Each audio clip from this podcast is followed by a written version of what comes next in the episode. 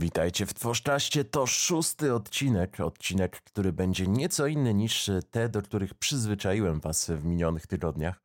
Dzisiaj nie będę skupiał się na rzeczach dotyczących aktualnego przebiegu sezonu 2021, czy też sezonu minionego, ale skupię się na kwestii typowo historycznej. Opowiem o jednym z najciekawszych amerykańskich torów wyścigowych.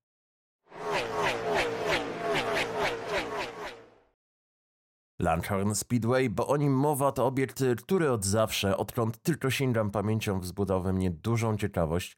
Tor bardzo, bardzo nietypowy, do tego stopnia, że próżno szukać obiektów, które na przestrzeni lat byłyby podobne do tego owalu.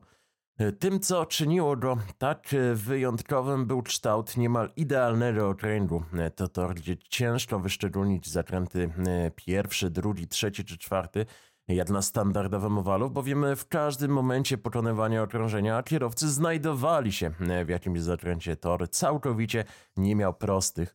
Tor Langhorne Speedway znajdował się w Pensylwanii, właściwie na przedmieściach samej Filadelfii, a więc e, pierwsza nazwa dotyczyła bezpośrednio e, miasta Filadelfia, bowiem mówiono przez jakiś czas na ten tor Philadelphia Speedway – Pensylwania to stan, w którym do dziś mamy jeden z najbardziej nietypowych obiektów całego kalendarza na Star Cup Series. Mowa tutaj o Pocono Raceway.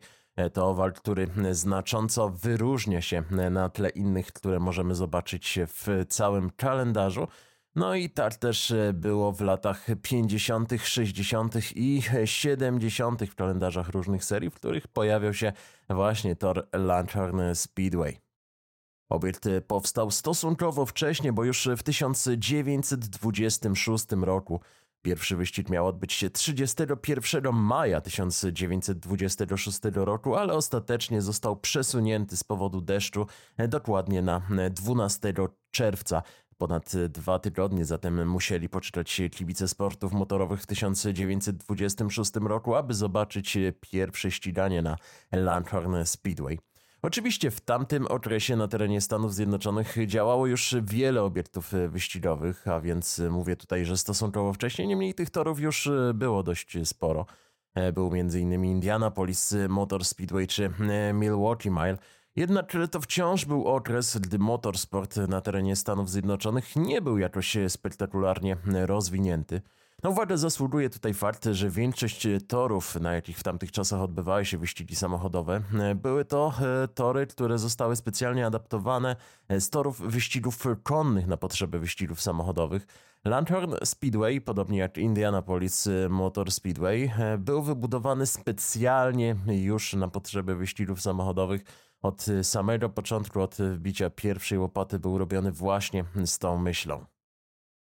Tor Langhorne Speedway, podobnie jak spora ilość obiektów w tamtym okresie, miał długość dokładnie jednej mili i od samego początku był naprawdę szybki. Niemal idealny okrąg o obwodzie jednej mili czynił cały obiekt pojedynczym, bardzo szybkim lewym zakrętem.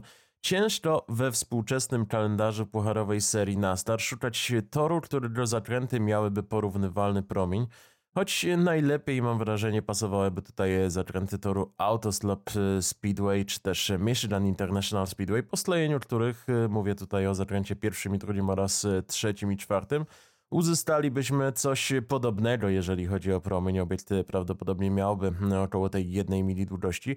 Jednak w przypadku Langhorne Speedway była jeszcze jedna różnica, bowiem tor nie posiadał praktycznie w ogóle nachylenia. E, był całkowicie płaski.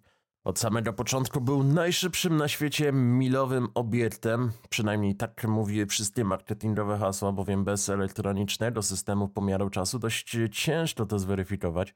E, czas najlepszego okrążenia kwalifikacyjnego z roku 1926 to dokładnie 42,4 sekundy. Freddy Vinay uzyskał taki czas podczas kwalifikacji przed pierwszym wyścigiem 12 czerwca 1926 roku. Parę lat wcześniej jednak, bowiem w roku 1923 na torze w Syracuse Tommy Milton jak głoszą ówczesne raporty, zanotował jednak szybsze okrążenie, bowiem okrążenie na poziomie 42,24 sekundy. Dlatego dość ciężko dochodzić tutaj, który z tych obiektów w tamtych latach, jeszcze w latach dwudziestych, był faktycznie tym najszybszym milowym obiektem świata. Tor Langhorn Speedway od samego początku borykał się z potężnymi problemami.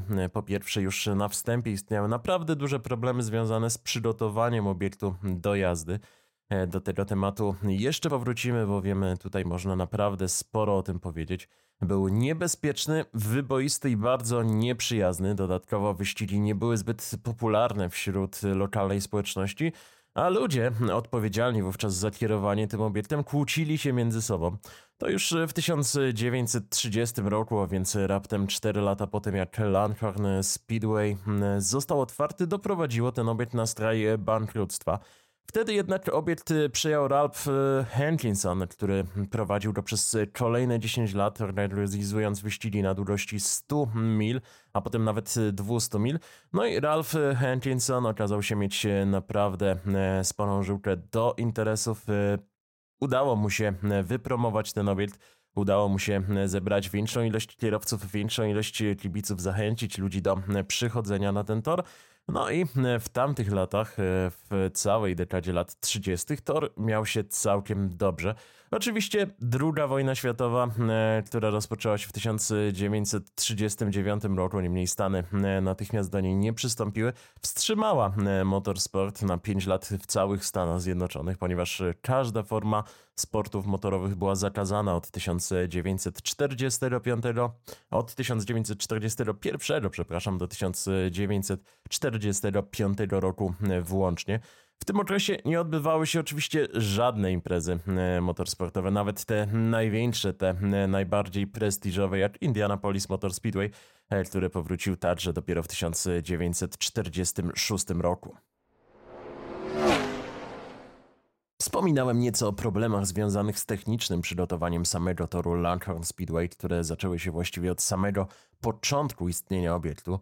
Największym z nich były kolejny, które tworzyły się na całym torze dość e, szybko. E, szczególnie feralny był zakręt numer dwa, który z racji tego, iż okrąg nie był idealny, był nieco ostrzejszy od reszty. Zakręt ten zyskał przydomek Pute Hollow, którego tłumaczenie postanowiłem e, pominąć w tym wypadku. Znajdował się on na nieco innym terenie, zdecydowanie bardziej podmokłym. Było tam bagno, była tam duża ilość podziemnych cieków wodnych, e, co przyspieszało cały proces i czyniło e, nawierzchnię zakrętu numer 2 naprawdę niestabilną. W pewnym momencie władze toru Langhorne Speedway zgłosiły się nawet do niejakiego Clarence'a Kiddle, który pracował na torze Indianapolis Motor Speedway i w świecie amerykańskich wyścigów samochodowych był powszechnie znany jako człowiek, e, który potrafił rozwiązywać wszystkie problemy konstrukcyjne różnych torów wyścigowych. No i w drugiej połowie lat 50. zlecił on rozkopanie zakrętu e, numer 2 i położenie około 3 e, metry pod ziemią specjalnego betonowego fundamentu. Władze obiektu zrobiły to. Zrobiły to jesienią 1955 roku bodajże. E, no i pozwoliły, aby ten grunt w trakcie zimy osiadł e, samoczynnie. E, następnego lata odbywały się tam wyścigi Czempkar i niestety problem zakrętu numer dwa powrócił. Ogromne kolejne potrafiły uszkodzić pojazd do tego stopnia, że na przykład wypadały z nich baki odpadały inne części. Boleśnie w tamtym roku przekonał się o tym Johnny Boyd, którego wóz dachował i stanął w płomieniach właśnie w zakręcie numer dwa. Boyd został poważnie poparzony. E, po wyścigu zlecono ponownie e, roztopanie tego zakrętu, aby sprawdzić, e, jak sprawuje się ta konstrukcja fundamentów. Niestety, jak głoszą ówczesne raporty, wykopano wówczas dziurę nie do poziomu 3 metrów, jak pierwotnie przed zimą, ale do poziomu 8 metrów i nie znaleziono żadnych śladów betonu, który został tam wylany. E, całą konstrukcję podobno e, wchłonęło bagno, ponowno wchłonął ten teren, e, no i całą pracę trzeba było rozpoczynać od początku.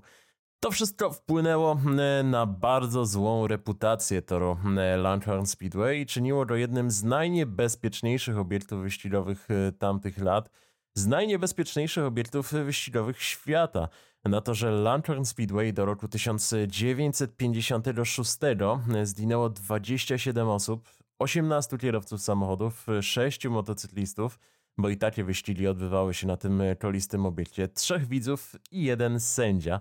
Wielu kierowców odniosło tam poważne obrażenia, po których nie wracali już do ścigania. E, no i Larry Mann w 1952 roku właśnie na torze Lantern Speedway był pierwszym kierowcą, który stracił życie w trakcie wyścigu pucharowej serii NASCAR, która została założona e, kilka lat wcześniej. No i niestety e, ta czarna seria, która przez lata towarzyszyła pucharowej serii NASCAR, rozpoczęła się właśnie na torze Lantern Speedway.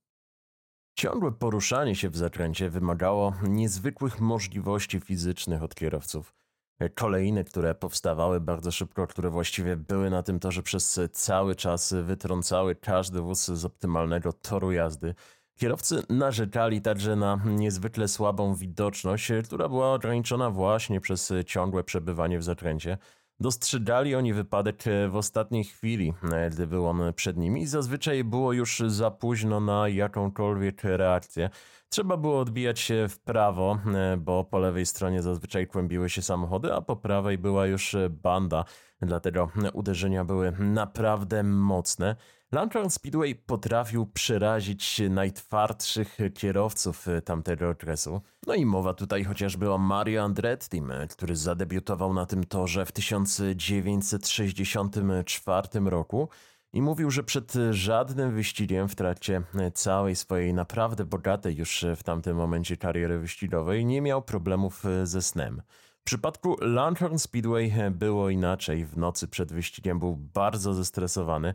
Mówił, że żaden debiut w historii jego startów, włączając w to chociażby Formułę 1 i inne ważne wyścigi, nie był dla niego tak przerażający jak wyścig na torze Lanthorn Speedway. W podobnym tonie o obiekcie Lanthorn Speedway wypowiadał się także słynny Bobby Anser. Ścigałem się na całym świecie, ale nie było toru bardziej niebezpiecznego, bardziej morderczego i dającego trudniejsze lekcje niż Lanthorn Speedway, mówił Bobby Anser. Nikt go nie lubił, a jeśli ktoś twierdził inaczej, na pewno kłamał. E, to był naprawdę najniebezpieczniejszy tor na świecie. Cały czas w zakręcie, przy pełnej prędkości. E, samochody startujące w tamtych latach w ramach jednej serii potrafiły mieć naprawdę spore różnice w prędkości maksymalnej. I to, e, jak twierdził Bobby Anser, rodziło potężne problemy. Anser mówił także o drugim zakręcie, a więc o Pute Hollow. Jeżeli udało ci się przejechać ten zakręt z pełną prędkością, to dokonywałeś czegoś boskiego. To właśnie tam Bobby Anser wyprzedził swojego brata e, Ala Ansera e, w walce o zwycięstwo na torze Langhorne Speedway. Al pojechał tam nieco szerzej, a ja po prostu zamknąłem oczy i zrobiłem wszystko, aby przejechać po jego wewnętrznej stronie. To był najtrudniejszy manewr wyprzedzania w trakcie całej mojej kariery wyścigowej. Jeżeli takie słowa e, padają z ust e, tak e, doświadczonego kierowcy jak Bobby Answer, to na pewno można w to wierzyć.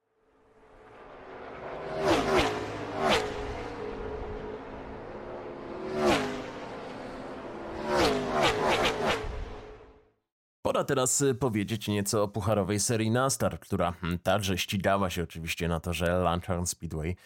No i ścigała się tam od 1949 roku, e, dokładnie 17 razy. Pierwszy wyścig odbył się 11 e, września 1949 roku, a więc już podczas pierwszego sezonu w historii pucharowej serii NASCAR. Zwycięzcą tego wyścigu na Lantern Speedway został Curtis Turner.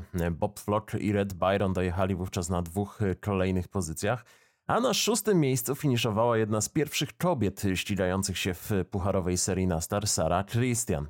Podczas 25 okrążenia e, tamtego wyścigu e, już wtedy doszło do poważnego wypadku Waltera Milsa, E, który stracił dwie opony po przekątnej swojego samochodu niemalże e, jednocześnie. Jego wóz wpadł w poślizg i dachował na kolejnach właśnie e, drugiego zakrętu.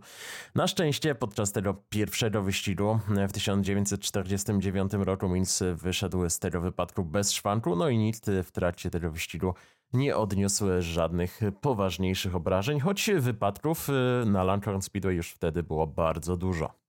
Rok później kierowcy ponownie ścigali się na Lantern Speedway i wtedy zatriumfował Curtis Turner. Cała stawka była już jednak dwukrotnie mniejsza niż podczas pierwszego wyścigu pucharowej serii NASCAR. I co ciekawe, z raptem 28 kierowców, którzy przystąpili wówczas do tej 200-milowej rywalizacji, wyścig ukończyło raptem 7 kierowców. Po tym wyścigu, e, wyścigami stockcarów, e, zaczęło interesować się FBI, e, ponieważ w trakcie wyścigu na torze Lantern Speedway zatrzymano kilku ludzi, którzy zajmowali się przyjmowaniem wówczas nielegalnych zakładów bookmacherskich no i FBI zaczęło interesować się e, tematem tych zakładów, e, które, e, jak głosi plotka, pojawiały się już wtedy nie tylko na Lantern Speedway, ale też na innych torach wyścigowych. No i nie ma się co dziwić, bowiem tego typu sport zawsze rodzi chęć organizowania jakiegoś typu zakładów. W sezonie 1950 odbył się tam jeszcze jeden wyścig wygrany wówczas przez Fontiego Flocka. Flock startował wówczas samochodem Franka Christiana. To był niemalże ten sam samochód, którym rok wcześniej startowała Sarah Christian. W trakcie tamtych zmagań poważnie ranny został Bobby Shelestley. Bobby Shelestley uderzył w bandę w okolicy wyjazdu z tego toru, było to w czwartym zakręcie, no i przebił się przez nią. W kolejnym wyścigu już w 1951 roku Fonty Flock dojechał na drugiej pozycji i musiał uznać wyższość Herba Thomasa. W kolejnych latach pucharowa seria NASCAR pojawiała się już tam dwukrotnie, a czasem nawet trzykrotnie. W 1952 roku wygrywał Lee Petty, który wygrał wyścig jesienny oraz Dick Ratman, który triumfował wiosną. Podczas wyścigu wygranego przez e, Petiego zginął Larry Mann, o którym już e, mówiłem. Był to pierwszy śmiertelny wypadek w pucharowej serii NASCAR. Larry Mann prowadził wówczas samochód z numerem 43, a więc z tym numerem, z którym później przez wiele, wiele lat ścigał się m.in. Richard Petty, w którym Richard Petty zdobył wszystkie swoje tytuły mistrzowskie. Larry Mann prowadził wówczas e, zielonego Hudsona e, Horneta. No i począwszy właśnie od e, tamtego zdarzenia, kierowcy pucharowej serii NASCAR zaczęli uważać, że zielone samochody są pechowe i nie pojawiały się one w wyścigach przez wiele, wiele lat. To zmieniło się dopiero w 1968 roku, a więc całe 16 lat później, gdy na torze pojawił się zielony Mercury Cyclone Elmo Landleya. Mówiłem o tych trzech wyścigach podczas e, pojedynczego sezonu, no i e, to miało miejsce dokładnie w 1953 roku. Wówczas ten rok był szczególny dla Langhorne Speedway właśnie z tego powodu. Pierwszy z tych trzech wyścigów, który miał miejsce w maju 1953 roku, padł łupem Bucka Bakera. W czerwcu i we wrześniu e, triumfował Dick Ratman, który jak e, już wspominałem przed momentem zdołał wygrać na torze Lantern Speedway. Najbardziej szczególny był wyścig rozegrany właśnie w czerwcu, e, bowiem był to prawdopodobnie pierwszy wyścig w historii organizacji NASTAR, do którego dopuszczono samochody produkcji zagranicznej. Stąd naprawdę ciekawa paleta pojazdów, której próżno szukać w pucharowej serii NASTAR. E, był to e, prawdopodobnie jedyny raz e, w historii NASCAR, kiedy na torze zagościł samochód marki Volkswagen, a konkretnie był to Garbus. Prowadzący go Dick Hadley zakończył wówczas zmagania na 19 pozycji, pomimo ogromnych problemów z prędkością maksymalną. W przypadku jego Volkswagena ta prędkość maksymalna ledwo przekraczała 100 km na godzinę, a więc był zdecydowanie hmm, wolniejszy od pozostałych samochodów e, na torze. No i tutaj hmm, mamy przykład właśnie tych różnic w prędkości maksymalnej w obrębie pojedynczej stawki, w obrębie jednej serii wyścigowych. Prócz wspomnianego Garbusa na torze pojawiła się jeszcze para Porsche 356, Aston Martin DB24 E, a także e, Jaguar Xtra 120. E, trzeba przyznać że jak na wyścigi na start to zestaw naprawdę egzotyczny. W przypadku Astona Martina DB24 mam wrażenie, że jest to także, podobnie jak w przypadku Garbusa, jedyny raz, gdy ten konkretny model samochodu pojawił się na torze pucharowej serii NASCAR. Astona Martina prowadził wówczas Amerykanin Steve McGrath, dla którego był to trzeci wyścig w historii jego startów. No i zarazem przedostatni wyścig w jego karierze. Później przez siedem kolejnych lat w pucharowej serii już nie startował. Pojawił się jeszcze tylko raz w roku 1960 na torze Darlington Raceway. Rok później wyścigi na torze Langhorne Speedway zdominował Herb Thomas, który dwukrotnie dojechał na najwyższej pozycji. W pierwszym przypadku miał stosunkowo małą konkurencję, bo w wyścigu walczył tylko z 25 innymi kierowcami, ale już podczas drugiego wyścigu na torze Langhorne Speedway pojawiło się aż 64 zespoły i była to chyba największa stawka, jaką mogliśmy obserwować na Langhorne Speedway. Już podczas czwartego okrążenia tamtego konkretnego wyścigu aż 10 kierowców uczestniczyło w pojedynczym wypadku, a więc można tu E, śmiało mówić o czymś w rodzaju Big One znanego z toru Talladega Super Speedway. Rok później oba wyścigi także zostały wygrane przez jednego kierowcę. W 1955 był to Tim Flock. W trakcie drugiego wyścigu różnica na mecie pomiędzy Timem Flockiem a Herbem Thomasem, który wygrywał rok wcześniej, wyniosła ponad jedno okrążenie. Kolejne lata, więc 1956 i 1957 to już dwa ostatnie sezony, w których Langhorne Speedway e, pojawił się w kalendarzu pucharowej serii NASCAR. Wiosną 1956 roku w trakcie kwalifikacji doszło tutaj do poważnego wypadku. Na torze zginął John McVitie. E, był to trzeci kierowca pucharowej serii NASCAR, który poniósł śmierć na tym konkretnym obiekcie.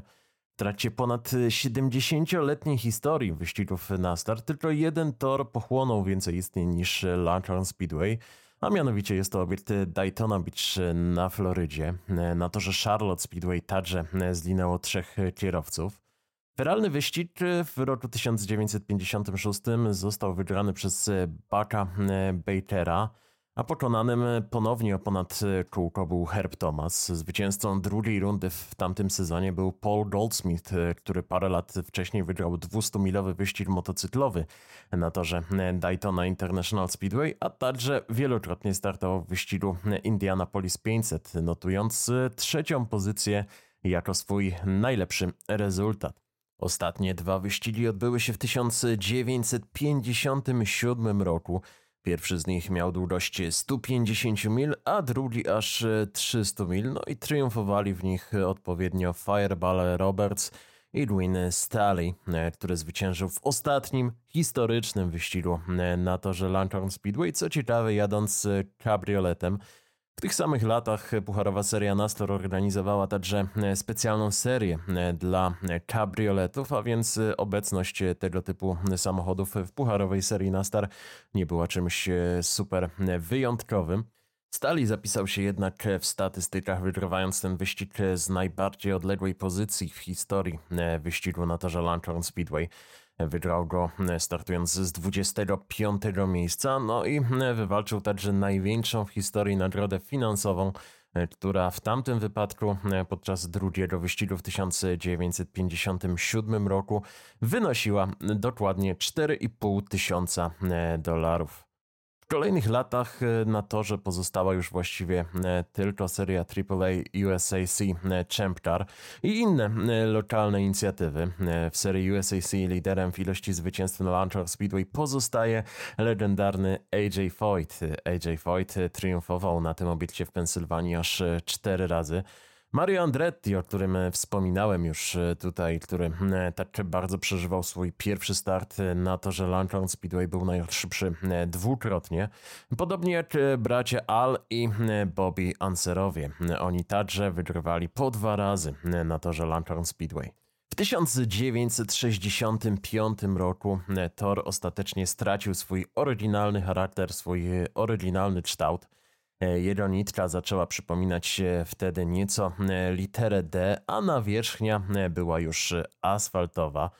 Problemy toru związane z zakrętem numer 2 i innymi technologicznymi bolączkami zniknęły i stał się on nieco bezpieczniejszy, Choć już podczas tego pierwszego wyścigu na przebudowanym obiekcie w poważnym wypadku uczestniczył słynny Mel Canyon, który niestety wskutek odniesionych obrażeń właśnie tutaj na torze Lantern Speedway stracił niemal wszystkie palce lewej dłoni. Wyścigi trwały jeszcze przez 6 lat, dokładnie do roku 1971, no i później po bojkocie jednego z wyścigów przez kierowców serii USAC obiekt zamknięto, a parę lat później został wyburzony, a w jego miejscu, jak to często bywa w przypadku porzuconych torów wyścigowych w Stanach Zjednoczonych, powstało centrum handlowe.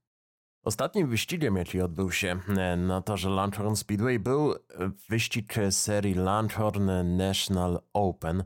E, te wyścigi były organizowane na torze Langhorne Speedway pomiędzy 1951 a 1971 rokiem. Kierowcy ścigali się tutaj co roku, dokładnie w okolicy drugiego weekendu października. No i ostatni z nich, rozegrany w 1971 roku, padł łupem Rogera e, Treichlera. E, co ciekawe, e, ta seria Langhorne National Open później w kolejnych latach, dokładnie już od 1972 roku, przeistoczyła się w serię International Race of Champions, a więc w serię, o której wspominałem nieco w jednym z poprzednich odcinków przy okazji nowej serii SRX. Na dzisiaj to wszystko. Mam nadzieję, że zdołałem przybliżyć Wam sylwetkę obiektu Lantern Speedway, jednego z najniebezpieczniejszych, no i z pewnością jednego z najtrudniejszych torów wyścigowych świata. Dziękuję za uwagę, Szymon Tworz, do usłyszenia.